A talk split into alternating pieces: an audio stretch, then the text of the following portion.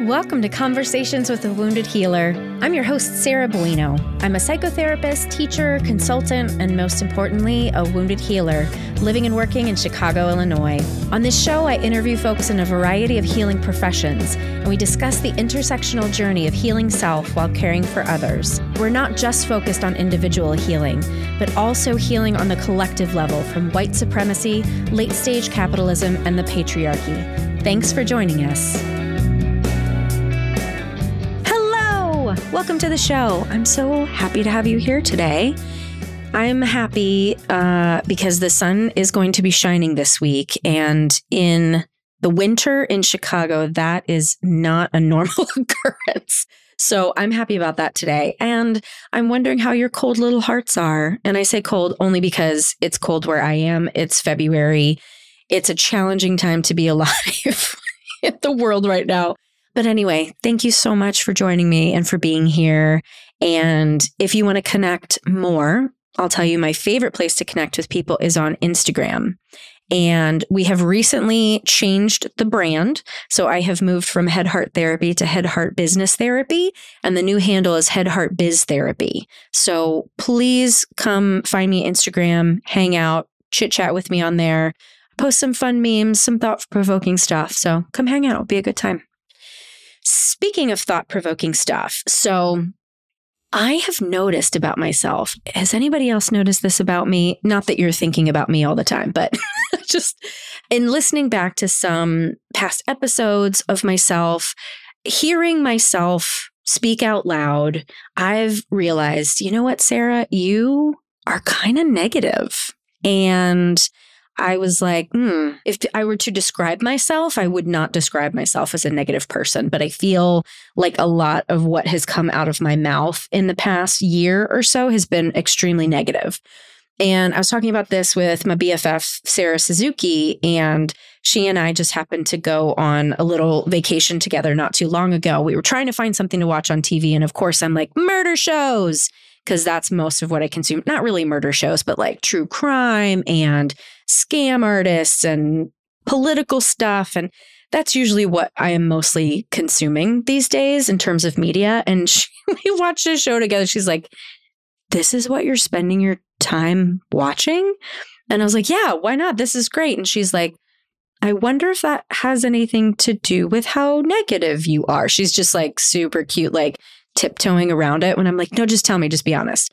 So that got me thinking that I want to shift my relationship with what I'm consuming media wise. Cause I used to consume mostly like healing content. And I, I think, I don't know, I got away from that during the pandemic mostly and then just started watching. Uh, there's just more terrible stuff on TV than there is good stuff. Let's be honest. But I listened to this podcast today. I probably mentioned this podcast before. It's an NPR podcast called Throughline.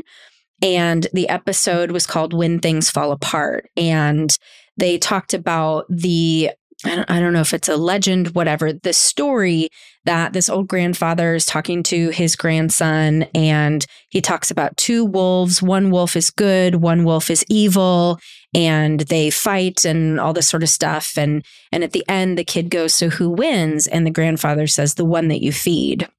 So I hear this, and the whole episode of the podcast is essentially about the nature of humanness and whether or not humans are inherently benevolent or malevolent. And at the end of the podcast, I was a little mad that they didn't, because they were like, this is going to be about hope. And it wasn't exactly. but at the same time, it helped me understand part of what I think I've been going through. And I think that because we're in a really tumultuous time to be alive and there's so much divisiveness in the world, and all of the news that we consume mostly is negative, that we can have this bias that humans are inherently evil or bad or selfish. I think that's what I've been sitting in. And it's like, um, it's going to be a gross analogy, but it's like sitting in a dirty diaper. And now that I recognize that the diaper is dirty, I need to get out of it because gross. So, if you have any recommendations of like good news. I should probably just do a search for podcasts on good news and just make sure that I am injecting something lovely into my ears and eyes. Because, yeah, and literally, you guys, literally, as I say this, that's when the sun peeks out from behind the clouds. So, okay, universe. All right, I know I'm on the right track. Thank you. Okay, so, anyway, that's kind of what has been going through my mind lately. But I am very excited to introduce you to today's guest because he is somebody that has been an unofficial mentor and cheerleader to me and my pal, Sarah Suzuki. And I am so excited that he was willing to have this conversation on the podcast with me. We talk about stuff that I was, I've also been thinking a ton about in terms of therapist training and, and uh, all, all that stuff. So, anyway, Samson Teclemariam is an industry thought leader with a track record for leading large scale transformations that generated new thinking, shifted business models, and disrupted the marketplace.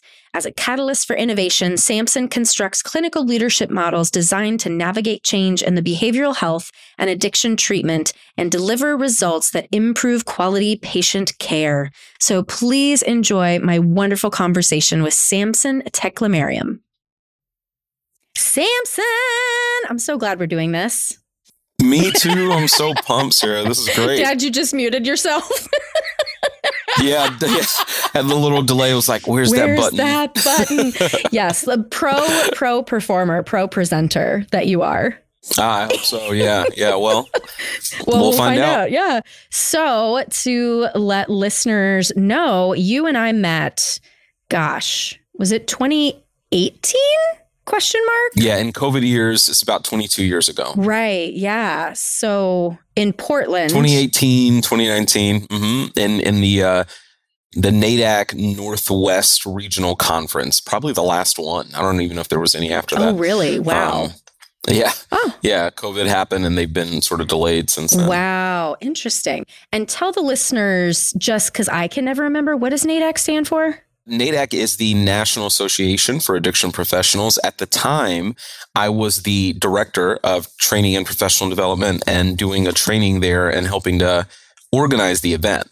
It was a great regional conference. Northwest Regional Group is like kind of their own group. And I met you there, and I feel like I almost want to say your training was on this topic wounded healer, right? Or self care or trauma probably trauma i hadn't trauma. i hadn't mm-hmm. rolled out mm-hmm. the wounded healer one i did for the webinars ah that's right the NAADAC yeah. webinars yeah. mm-hmm yeah yeah well and it's funny when i met you i was just a little baby presenter and trying to get my name out there i didn't really know anybody and you were so kind and so nice and i was like is this guy for real or is he like just some corporate dude trying to schmooze me? it's amazing. yeah, I you know, you don't know and You don't know. Yeah, that's right. You spend enough time in addiction circles, you got to be a little savvy oh, about yeah. who you align yourself with. So yes. yeah, so I was very glad when we got to know each other better and then you brought on my buddy Sarah Suzuki and now we are affectionately known as the Sarahs, I guess, that's right. That's right. You are in, you're in the in group you know, our field has such a wide variety of presenters, you know, academic, research presenters, experiential presenters, folks that are in recovery themselves, in addiction treatment, and also a professional. And yet I sometimes navigate the expert world looking for like normal people. so I'm yeah, like, yeah, right, right. I want to be able to make mistakes, fumble around, you know, appreciate the right. research, but also find what really provides healing for people and also look at the vacancies in research, the gaps in diversity Exactly. And where things aren't necessarily evidence based, even though they say they are. I enjoyed a lot of conversations with you around that and realized, ah, I found someone who like just thinks independently and is a normal person. Yay for no, I mean, yay for normal, normal, people that are weird, quote unquote. Yeah, yeah exactly. There because weird is the new normal.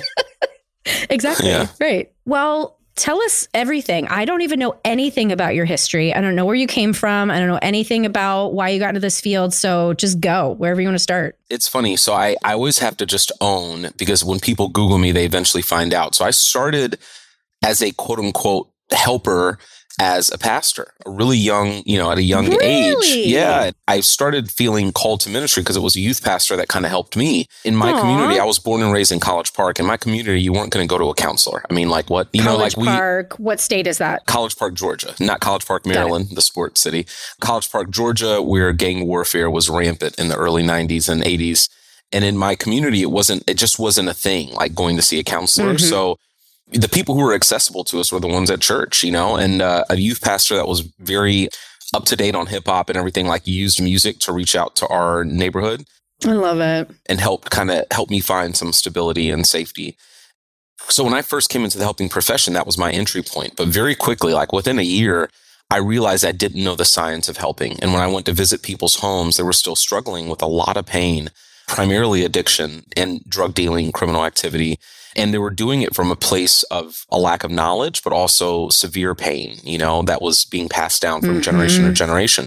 Something that I didn't understand how to help from the pulpit, right? So I went to get my degree and my license as a LPC, licensed professional counselor, started a private practice, started working in community mental health and in the school systems. And very quickly, I was training on multi-systemic family therapy, a family therapy model that was from USC, University of South Carolina. And someone from Phoenix House saw me and said, Oh, wow, have you ever done clinical training? So that was my entry point to clinical training. I didn't even know what it was. I was an accidental trainer, you know? And I came into Phoenix House Foundation, a national nonprofit, to do clinical training and build clinical training mainly in our headquarters state, which was New York. But a year later, I got bumped up to director of national clinical training. And then a year after that, I built a national learning and development team for an expanded Phoenix House that was in 12 states, 120 programs, about 2,100 counselors. And so training professional development became my passion. I did like a little weird nerd math equation. I said to myself, like, I said to myself, like, okay, I had a patient caseload of 30 to 40. I impacted 30 to 40 people. And yes, maybe the communities they're in, the families they're in, right? When I got into training as a clinical trainer, I had a group of counselors in a training, and there were about 30 to 40 counselors who each had 30 to 40 mm-hmm. patients. And I did the math and I immediately saw the impact. And so I became just as passionate about equipping healers to be more effective, more impactful, more accurate, and precise in the work that they do as counselors as I was in working directly with patients. Every now and then I've had a caseload just to stay sharp, to stay fresh, and still work with directly with people in need. But there's nothing like equipping the helpers. You know, there's nothing like it, right? Like, yeah. and so that's that's sort of been my lane, I would say, in the last maybe 10 years, has been in the learning and development clinical training space. From NAADAC as Director of Training Professional Development, now I'm with uh, BHG Behavioral Health Group, mainly in the opioid, dealing with the opioid epidemic uh, using MAT, Vice President of Clinical Services today for Behavioral Health Group, and building clinical systems, clinical processes, and still delivering clinical trainings in a variety of ways to equip the field to be more precise in the care we deliver. You are very good at your elevator pitch. In our field, it's like, what, what do you always get asked? Like, what do you do? Yeah. Yeah. Counselor? Like, you know, what do you, I mean, I guess, I guess nowadays when people think LPC or counselor, they see you like almost doing like yoga and like mindfulness therapy at the same time. That I guess that's what jumps in their mind, you know? Interesting. Maybe 10 years ago, it was me sitting in a chair and someone else laying on a couch, Right. you know? But I always try to think what image do they have when they hear my title? I'm like, okay, let me give them the ladder of how I got here, I guess. Yeah, yeah. I have done the same equation that you did and definitely feel like I can make much more of an impact if I'm helping practice owners and training therapists and and that sort of thing. So I totally vibe on that. Yeah. I'll try my best not to turn it on you, but you know, Sarah, now that you you're now that you're like Expert interviewer the as well. Sarahs, now that you mentioned the Sarahs at NAADAC, I wonder how many Sarahs are entering the field right now, wondering some of the things you wonder, right? Like, and that's what I ask myself: how many Samsons are entering the field right now, Right. wondering the same things that I wondered, and like, is this right? Am I doing this right? Is this helping this person? Why did that person react that way? Why am I reacting the way I'm reacting? You know, and like some of those questions that we didn't always get dealt with properly in clinical supervision or in grad school or you know in any kind of training and, and we're just left lingering yeah i always hope that i can help connect the dots for, for folks Well, that's why I love teaching too, because, you know, I guess we could have a conversation about that too, if you have any intersection with um, academia, because I obviously I don't fit into the world of academia, just the way that I think and who I am. Yeah, yeah. But the students love me because they love hearing real life things and, you know, I'm just fun, right? So they dig that. And I'm always looking for the Sarahs, the Samsons, right? The folks who are asking those questions. And unfortunately, I think in a lot of academic scenarios, that sort of curiosity is being trained out of them. But when they come back into the field, the pain that people bring into their room will force that curiosity to become reborn. And that's what I've seen is that, yes, you have the formal, somewhat dry, overly structured education process that gives you the science. But where you go into the workforce, human beings will shake that immediately.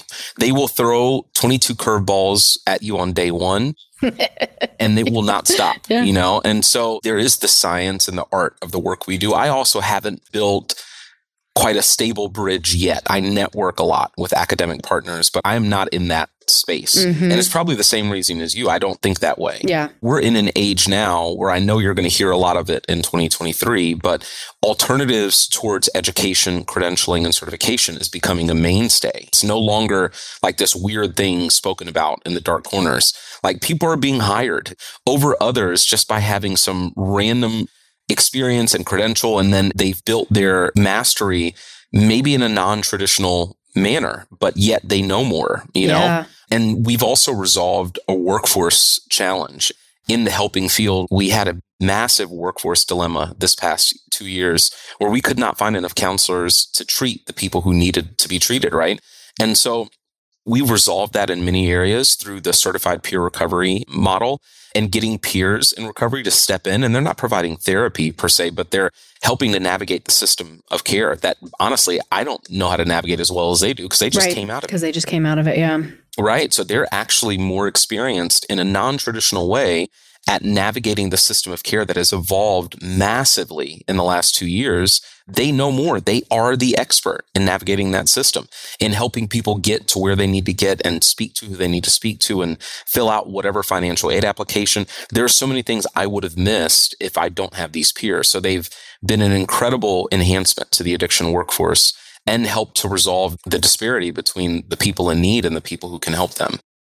I don't know how I got off on that tangent, though. I forgot what you asked. I don't care. It's totally fine. Okay. We tangent here all over the place. Nice. like, where do all we right. start? Who cares? Um, well, let's talk about that for a minute because everything you're saying is amazing and wonderful. And I have personally witnessed folks who are in that sort of peer role overstepping their bounds and causing harm to people. And I am curious I'm guessing that it shakes out that this whole peer recovery support does more good than harm. I'm guessing that. Without a doubt. Yeah. Yeah. It just needs more regulation, more supervision, like all fields. I mean, could you imagine a counselor that is in a state where they just had to complete 800 hours to prescribe medication, which by the way, that exists. I won't tell you what state, but there's, there's about 400 hours that they complete and they can actually get a waiver or certificate to prescribe mental health related medications. And can you imagine if that counselor goes to one of the other many states where that's ridiculous and they right. try to prescribe and they get a uh, ethical violation or their license gets removed or even worse imprisoned, you know, for malpractice. Mm-hmm. So I think that that question you have about a peer, we need to look at them in the lens of every workforce, right? Like right. how hard is it to stay in our scope of practice and to keep those boundaries up? When we're first coming into the field, it is confusing. We try to do everything. We try to save the world. Right. And it becomes sometimes chaotic to find your lane when it comes to just helping people. So you have a supervisor, hopefully. You have an agency, hopefully. Mm-hmm. You have mm-hmm. somewhere that really helps you find that lane and stay in it. And you build that expertise outside of any kind of educational environment. I think for peers, it's the same. For peers, they need supervision. And unfortunately, they're getting supervised by people who aren't peers. So they're getting supervised by you or me, social workers, and we do our best. We help them understand their lane, but we're not a certified peer supervisor, which is a title that is existing in more and more states. I think 14 states now. Yeah. So I think the more supervision, the more regulation, the better. But even right now, yeah, the pros far outweigh the cons. Okay, you just opened a big can of worms that I have been rattling around in my brain, which is great. I love cans of worms. Right. And I've not been able to have this conversation with someone who I think has all of the intersections that we can touch in our conversation. So, regulation, gatekeeping, racism, ableism. I have been having so so to back up in I think maybe everywhere, but definitely at least in Illinois, there is a push right now to eliminate the LCSW test for a person to become a licensed clinical social worker. Mm-hmm. And on one hand, yes, the ASWB, they put out a report. It was shown that the tests are racially biased. Shocker, right? Yeah, right, right. Obviously, they're ableist to people who are good test takers, right? Mm-hmm. So I get it. And I want more people of color, people who learn and think differently to be able to be social workers because they should. And yet, how do we fucking regulate this shit? Because I know, I I agree know. with you. And I can't tell you, Samson, how many times I have worked with a student who is completely unprepared and should not be working in the field yet. But I am pressured to pass them through.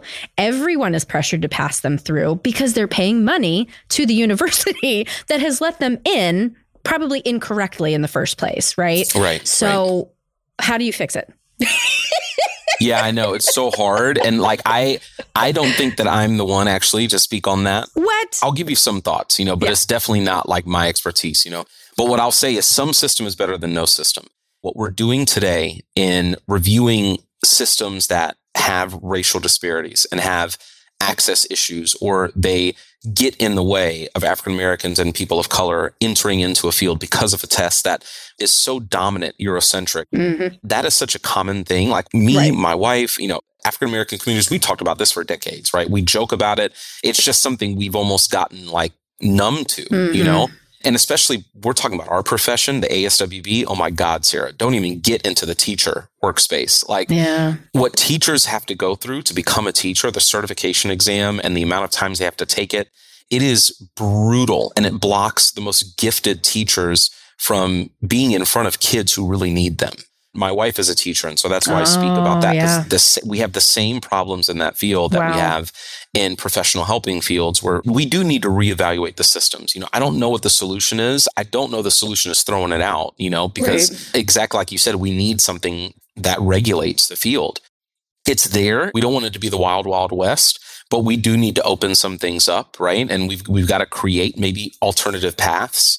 I don't think experience should have only one measurement. I think that Right. that is a faulty premise from the get go. To think that someone who passes a test can work with people. I mean, just that statement alone, hopefully, can make us rethink it. You know, Yeah. oh, they passed a test. Let's put them in front of 200 people who are going to die without the right kind of help. Sure. Right. Right. That is a great idea. You know, like, are you kidding me? That kind of thinking is so limited. And again, it's so Eurocentric, right? Like, to think that they've passed, they haven't passed the test of working with people. Maybe there's other entry points that we can look at. You know, for me, I like the model a while ago. I mean, very controversial, but a while ago, George DeLeon and Dr. Mitch Rosenthal, who recently just passed, really helped champion and build the therapeutic community movement. When you look at the outcomes of the movement, it's such a nightmare. I mean, it was so damaging, right? Because of the Yeah. lack of regulation and the lack Yeah. of consistency. But when you look at the origin of it, it was a beautiful thing. It wasn't, it, it didn't mm-hmm. gain popularity for nothing. It gained popularity because there was something effective. And what it was, was a leveling process based on people's hours and time and recovery and time in helping people. And so it kept folks engaged in recovery and the art of helping others in recovery. And I think the spirit of that model has something that we can build on. In a lot of fields, when someone's worked for one year or they put in 200 hours, you know, of helping people, they may have not been doing it with the right license or credential, but now they've got experience. Now you tell me, is that person more or less experienced than the test taker who passed the test and has zero hours working with Right. that same group of people, right? Yep. I think we really have to examine how we measure competency, how we measure confidence and expertise. And we've got to have some sort of a blended model for our blended population because you're right, there are some racial barriers.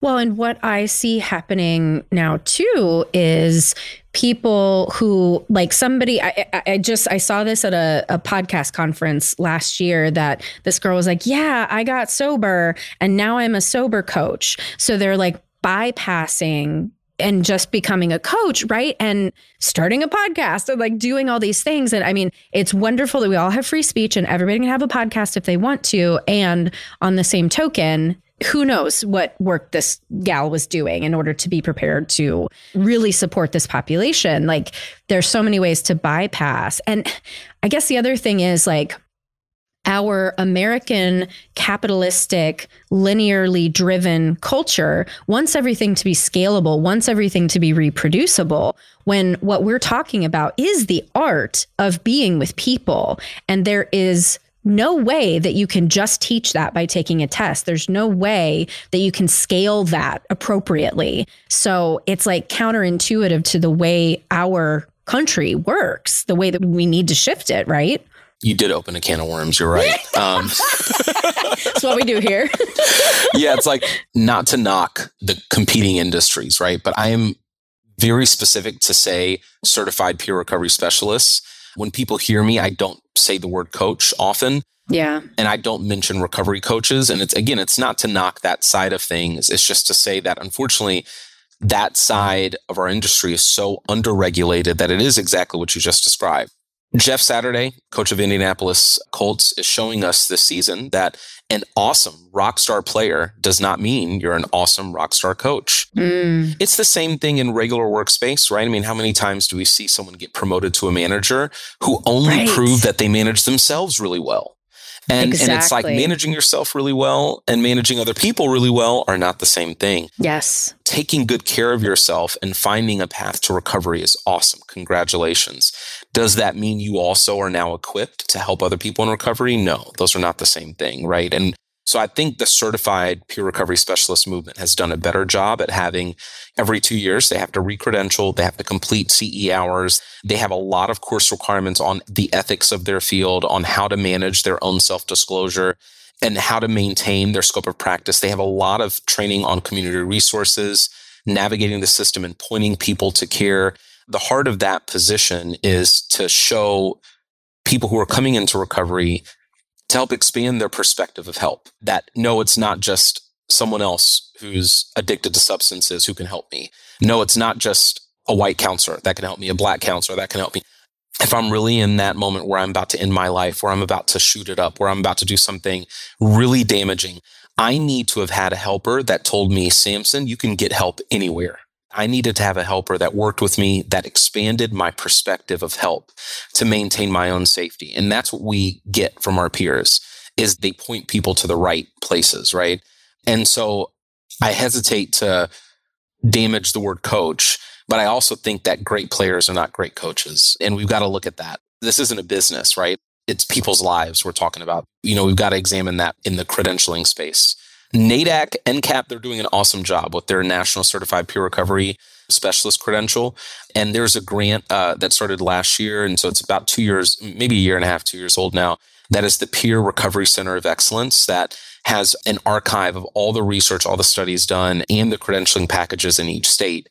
And they also provide a lot of trainings. It's a free resource. And so I think going like going to the right places and help pointing people in the right directions. If I knew that sober coach that you just mentioned, I would have been her biggest cheerleader and said, Oh my God, you're doing the right mm-hmm. thing. Here's a website to get you, you know, the right credential and the right supervision and yeah. some training. They can walk you through this path. Right. You can do what you're wanting to do. It just may look a little different, you know? And then that way, at least there's some ethical guidelines that they're practicing under. Well, and when I think about some of the problematic people that I have run into in this arena, there's so much ego that they wouldn't want to do that anyway, which also is like there we a go. big indicator yes. that you shouldn't be doing this work. If you can't humble yourself to recognize that you need some guardrails, you know? Yeah, it's tough. It's like a part of me, like part of it is the beauty of America is it opens up capitalism can open up the creative spirit where someone is going to look at a way to completely break down a system just for the sake of breaking it down, you know? And it may make us think differently and say, oh my God, this was effective. The other part of me says, well, there's the power of science too, where this actually went through thousands of people of research. If it was done right, it included diverse populations. And now we've seen a path that can cause damage and a path that can cause help. That's the challenge is that the humility forces us as helpers to say, there is a path that harms and there is a path that helps there are things that I can say and do to people who are in need that can actually cause them significant harm. It can make them worse. And so it's like, we've got to accept that. That's the humble part of it. And hopefully we can point folks in the right direction. Cause you're right. I mean, there's been, that's the wild, wild west of it. There's been some that have caused harm. Well, I think this is where my optimism gets in the way of my being able to accept that human beings are just flawed we will never be perfect helpers, right? Like, even when our heart's in the right place, we're getting the right education, we do have the right certifications and whatnot, we can still cause harm too. And what a friend reminded me the other day, because I was just harping about some student issues that were driving me bonkers. And she's like, Sarah, there are just going to be bad therapists out there, and you have to accept that. And I was like, no. I know, right. I have this idealist picture this dream that really all therapists and counselors and peer specialists, right? Whoever has somebody else's life in their hands is actually like doing the work and really showing up in a very authentic and humble and intelligent way. And that's just not reality. That's right. Yeah. It's more like flawed people helping flawed people. And we're all on a different spot on the spectrum right. of being equipped right. to help. I'm a huge like comic book nerd from back in the day, you know, and you look at like, you look at Bruce Wayne and the billions of dollars he can spend on these gadgets and how he can help. And then you look at Green Arrow, who has like a bow and arrow. In some of the comics, he's rich, but it all depends. But I think of like someone who's an MD, and yet we have a lot of MDs that are called up in ethical board complaints and violations for malpractice, oh, yeah. right? After 20 years oh, yeah. of education, how in the world could education have failed? That's the thing is that the flawed human experience may put us in a position where we harm people because we're hurt, because we're dealing with something and we're not dealing with it well. That's where I'm an advocate for clinical supervision in every single arena because of the increased accountability. The two helpers that are the most unsafe is the helper who is not self aware and the helper who does not have accountability. I think awareness and accountability are critical to promoting patient safety. And it's something that's underinvested in, unfortunately. We underinvest in clinical supervision. And the higher someone has their credential, the less supervision they get. Isn't that crazy? Yes. You know, and it's like, yes. Now, now you're a leader. No one needs to watch after you. You know, what are you talking about? Like yes. that's, it's almost, you have more responsibility. Shouldn't you get more accountability? That's exactly why I hired a consultant as soon as I started my practice because I was like, I need some help. Yeah, yeah, yeah. well, this leads very nicely into the question about whether or not you would consider yourself a wounded healer.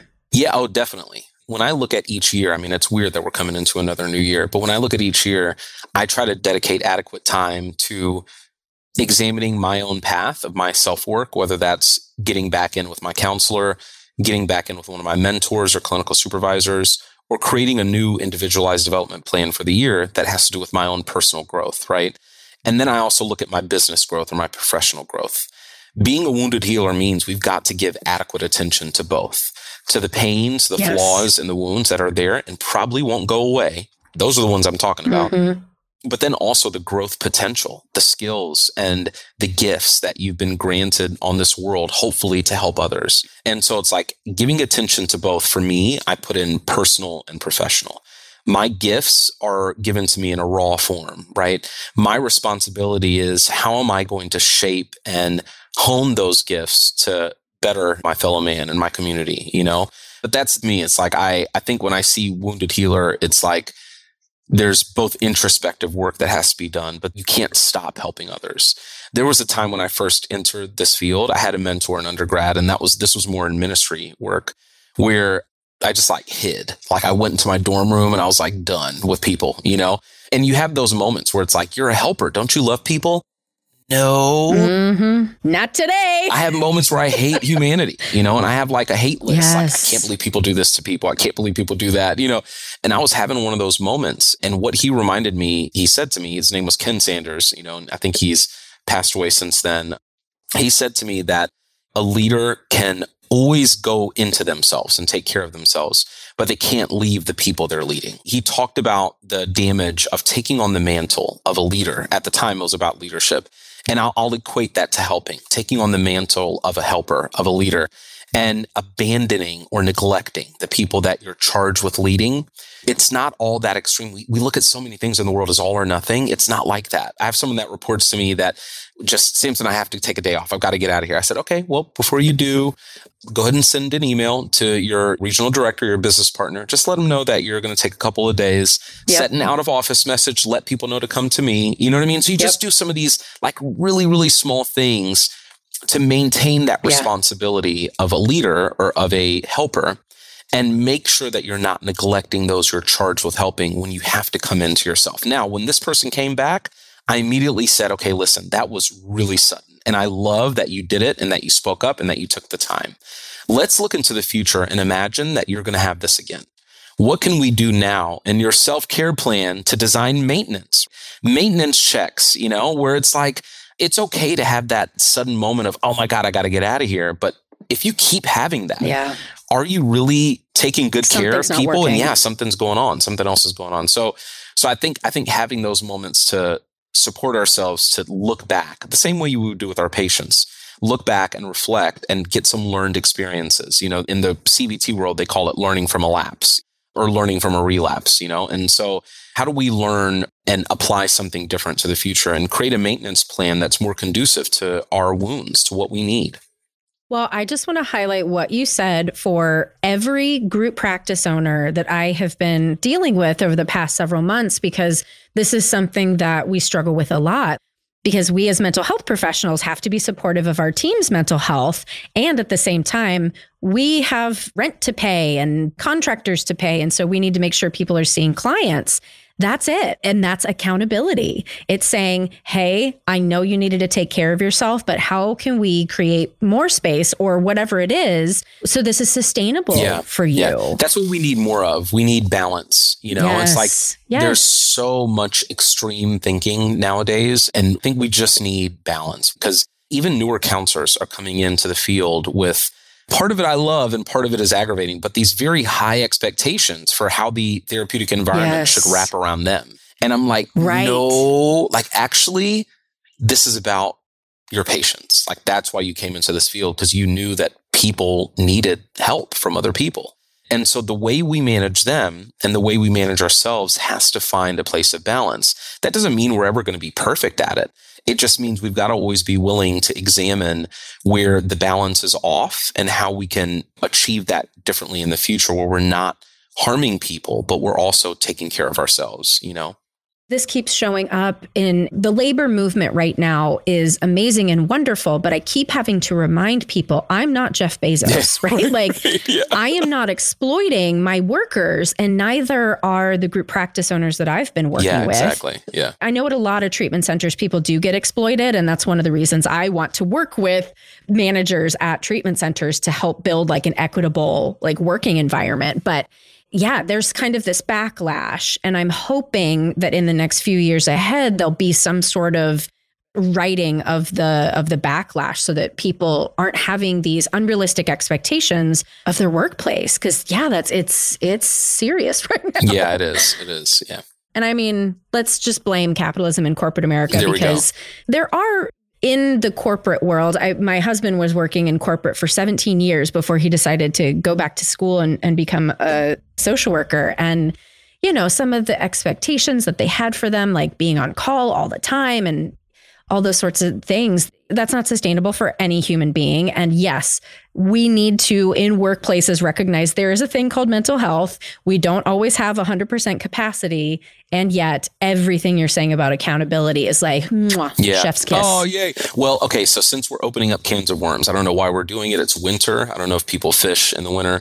Um, or what other use of worms it's worm somewhere right but since we're open let's let's go deeper with this topic all right let's do so it so here's it. the thing we are now increasingly accepting federal dollars for care for communities. We're becoming certified CMS workers in a way by applying for Medicaid or Medicare funding for addiction and mental health treatment. We just got an awesome Parity Act passed this direction of managed Medicaid or Medicare supporting treatment is way, way, way farther than we thought. I mean, it's we're at a place now where most agencies at least have 40 to 60% of their patients still receiving treatment under Medicaid or Medicare. That means there are taxpayer dollars being used for the care we are delivering, which means there are increased accountability measures and responsibility because you're not just dealing with that patient and with that patient's dollars. Right. You're not just dealing with the Sarah Buinos or, or, you know, Samsons or the managers of the world. You're dealing right. with a federal taxpayer whose money is being used for the care of someone who has been deemed in need of care and that they deserve the care that they need, right? So now that money being used is going to be regulated. And they are going to wonder, hold on, what are you talking about in there? They're going to want to know, are you having a conversation with mom? Is this something that someone could have gotten at an NA meeting across the street at the YMCA basement? Or is this actually a valuable encounter with a licensed credentialed helper? How are you demonstrating that to them through your documentation, through how you're caring for the patient, through how your hours are managed? And yes, there are business models and corporate models of productivity, of using data to see where your hours are going, where your time is going. That's going to start trickling into our system of care because people are going to want to know what in the world are we doing with these patients? And rightfully so. If their money are being used, shouldn't they be entitled to want to report that out? I think we're going to continue to be uncomfortable in our field for a little while because it's it's not going to be okay to have this empathic chat with mom and someone being charged 65 to 85 an hour that is going to a federal taxpayer and someone just be okay with that. You'll notice CARF surveyors, joint commission surveyors, you'll notice accreditors and payer auditors are going to start looking for things like identified triggers, build coping plan, design relapse prevention plan. They're going to be looking for language in our documentation. They're going to be looking for on day one, the patient mentioned a history of suicidal ideation. So on day 90, we still need right. to be assessing whether or not this person has had suicidal thought. We are going to have increased accountability measures that are going to be honest, that's going to seem intrusive, but I think it's a good thing. I think it's helping us become more responsible. I equate productivity in the clinical space to the value of the care we're delivering. I think we want our care to be valuable. I don't want us to fight it as counselors. We have to embrace it. And we're going to have to embrace concepts like what you mentioned that you may need to be professional and take care of yourself, not one or the other. Right. I have a five year old and eight year old in the house, right? If I'm stressed, is it responsible for me to just say, oh, forget this crap? You guys turn the TV on, I'm leaving the house and I'm gone for six hours, you know? Right. That's not responsible. Those two individuals right. at that age, they cannot just take care of themselves in the house by themselves with no adult. There's a place where your self care and your responsibility as a leader or a helper are going to clash. And when they do, do you understand the value of your role and what harm that can do to someone, right? I always try to say we've got to balance that, but I still want us to acknowledge that yes, I'm a wounded healer. And yes, I've got to take care of myself. And yes, I'm in process of re-examining that now and making sure that who I've become and who I am is still getting what I need, but I'm not going to neglect my responsibilities to do that, you know? Mm, preach. I hope. Hopefully, I don't get a hate mail for that. You know, Samson said I can't take care of myself. You know, the, again, like that's why I said we need balance. You know, the extreme perspectives. Well, right. That's the black and white thinking that is not serving anyone right now. Mm, mm, mm. There's so many other threads I could pull on there, but we're getting to the end of the hour. So we I want to make sure to respect yeah. your time. We've talked about a lot, and there's so much more that we could talk about. So you'll probably have to come back again. But I'm down for it. What juicy nugget would you like to leave listeners with? I think there are two things that I always want to keep at the forefront for me. So I'll just share it with others.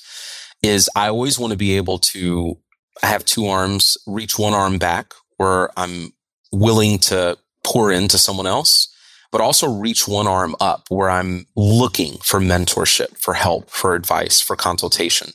I never want to have my mind and my heart closed. And usually we do that because of pain, right? We say things like, I'm not going to take help from that person because last time they said this, or last time someone told me this and that was wrong. You know, we make these choices out of a place of hurt that we close and limit and restrict the amount of help that we receive and yet we keep pouring out help towards others, right? And so I, mm-hmm. I just want to make sure I'm always postured where I've got one arm reaching up, looking for guidance, looking for a leader, looking for mentorship, support. in whatever way that looks like, whether it's getting in a support group, whether it's finding a new app that can connect you with people, whether it's, you know, reconnecting with my counselor, with my clinical supervisor, with my own sponsor, whatever that looks like, make sure I'm reaching out, but I'm always going to reach back. If you're a student, you've got incoming students who need your help. If you're an intern, you've got students who need your help. If you're credentialed, you've got a certificate, you've got someone who's studying for a test that needs your help. If you've got a license, you've got someone with a credential or certificate that needs your, like, no matter where you are, there's someone that you can reach back and support.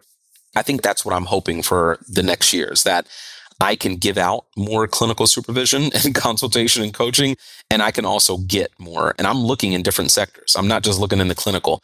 I'm looking to corporate business leaders that have learned things that I haven't had a chance to learn. You know, a lot of people don't know. In fact, this is, there's three more days left. If you're in the nonprofit sector, there is uh, an American Express Leadership Academy grant where they have an application online. You literally can Google American Express Leadership Academy. You can submit your information and you may get selected.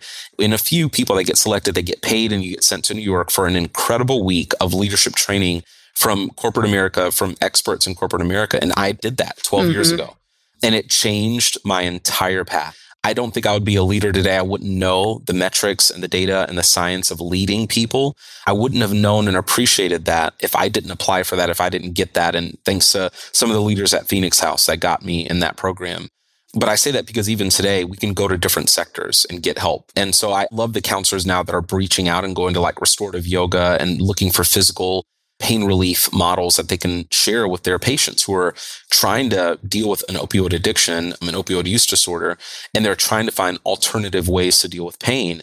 And there are therapists who have gone through those paths just so they know where to point their patients to. I love that. So there are a bunch of different ways to like blend what we do and help people by reaching our hand up to different sectors. So I don't know if that if that answers your question, but that's my uh, that's my juicy nugget. A very okay. juicy nugget. okay, I love nice, it. Nice. Absolutely. Yeah. And where can folks find you if they want to connect with you more? Oh gosh, yeah. So I am not that great with social media. Um, someone help me, please. No, so I'm on LinkedIn. you can find me on LinkedIn easily. Just search my name. I've got my profile updated. It's Sam's Tech in LinkedIn. So you just put Samson Teclemariam or you type Sam's Tech, S A M S T E K, in LinkedIn and you'll find me there. I'm very active in LinkedIn. I'm constantly connecting with my recovery groups there and leaders that I connect with, um, commenting on people's stories and just finding inspiration from people sharing like how many years they've been in recovery. So I love LinkedIn because it's very like it's to the business, you know, it's right down to it. I think Facebook has been torn apart by my aunts and uncles. So you're like, I'm not going back on there. So if you want to find me, find me on LinkedIn, Sam's Tech. Yeah, thanks, Sarah. Awesome. I just love you so much. I am so glad we got to meet, and I am super excited for whatever we're going to do in the future. Yeah, same here. Same here. I'm glad that there's a place that people can go to to talk about being a wounded healer. So thanks for setting this up. Thank you. Thanks to our guest for an amazing conversation today. To find out more about today's guest, you can visit www.headheartbiztherapy.com slash podcast. Thanks as always to Andrea Klunder and the Creative Imposter Studios for editing, to Liam O'Donnell for our album art, and to Ben Mueller for our theme music. Until next time, bye bye.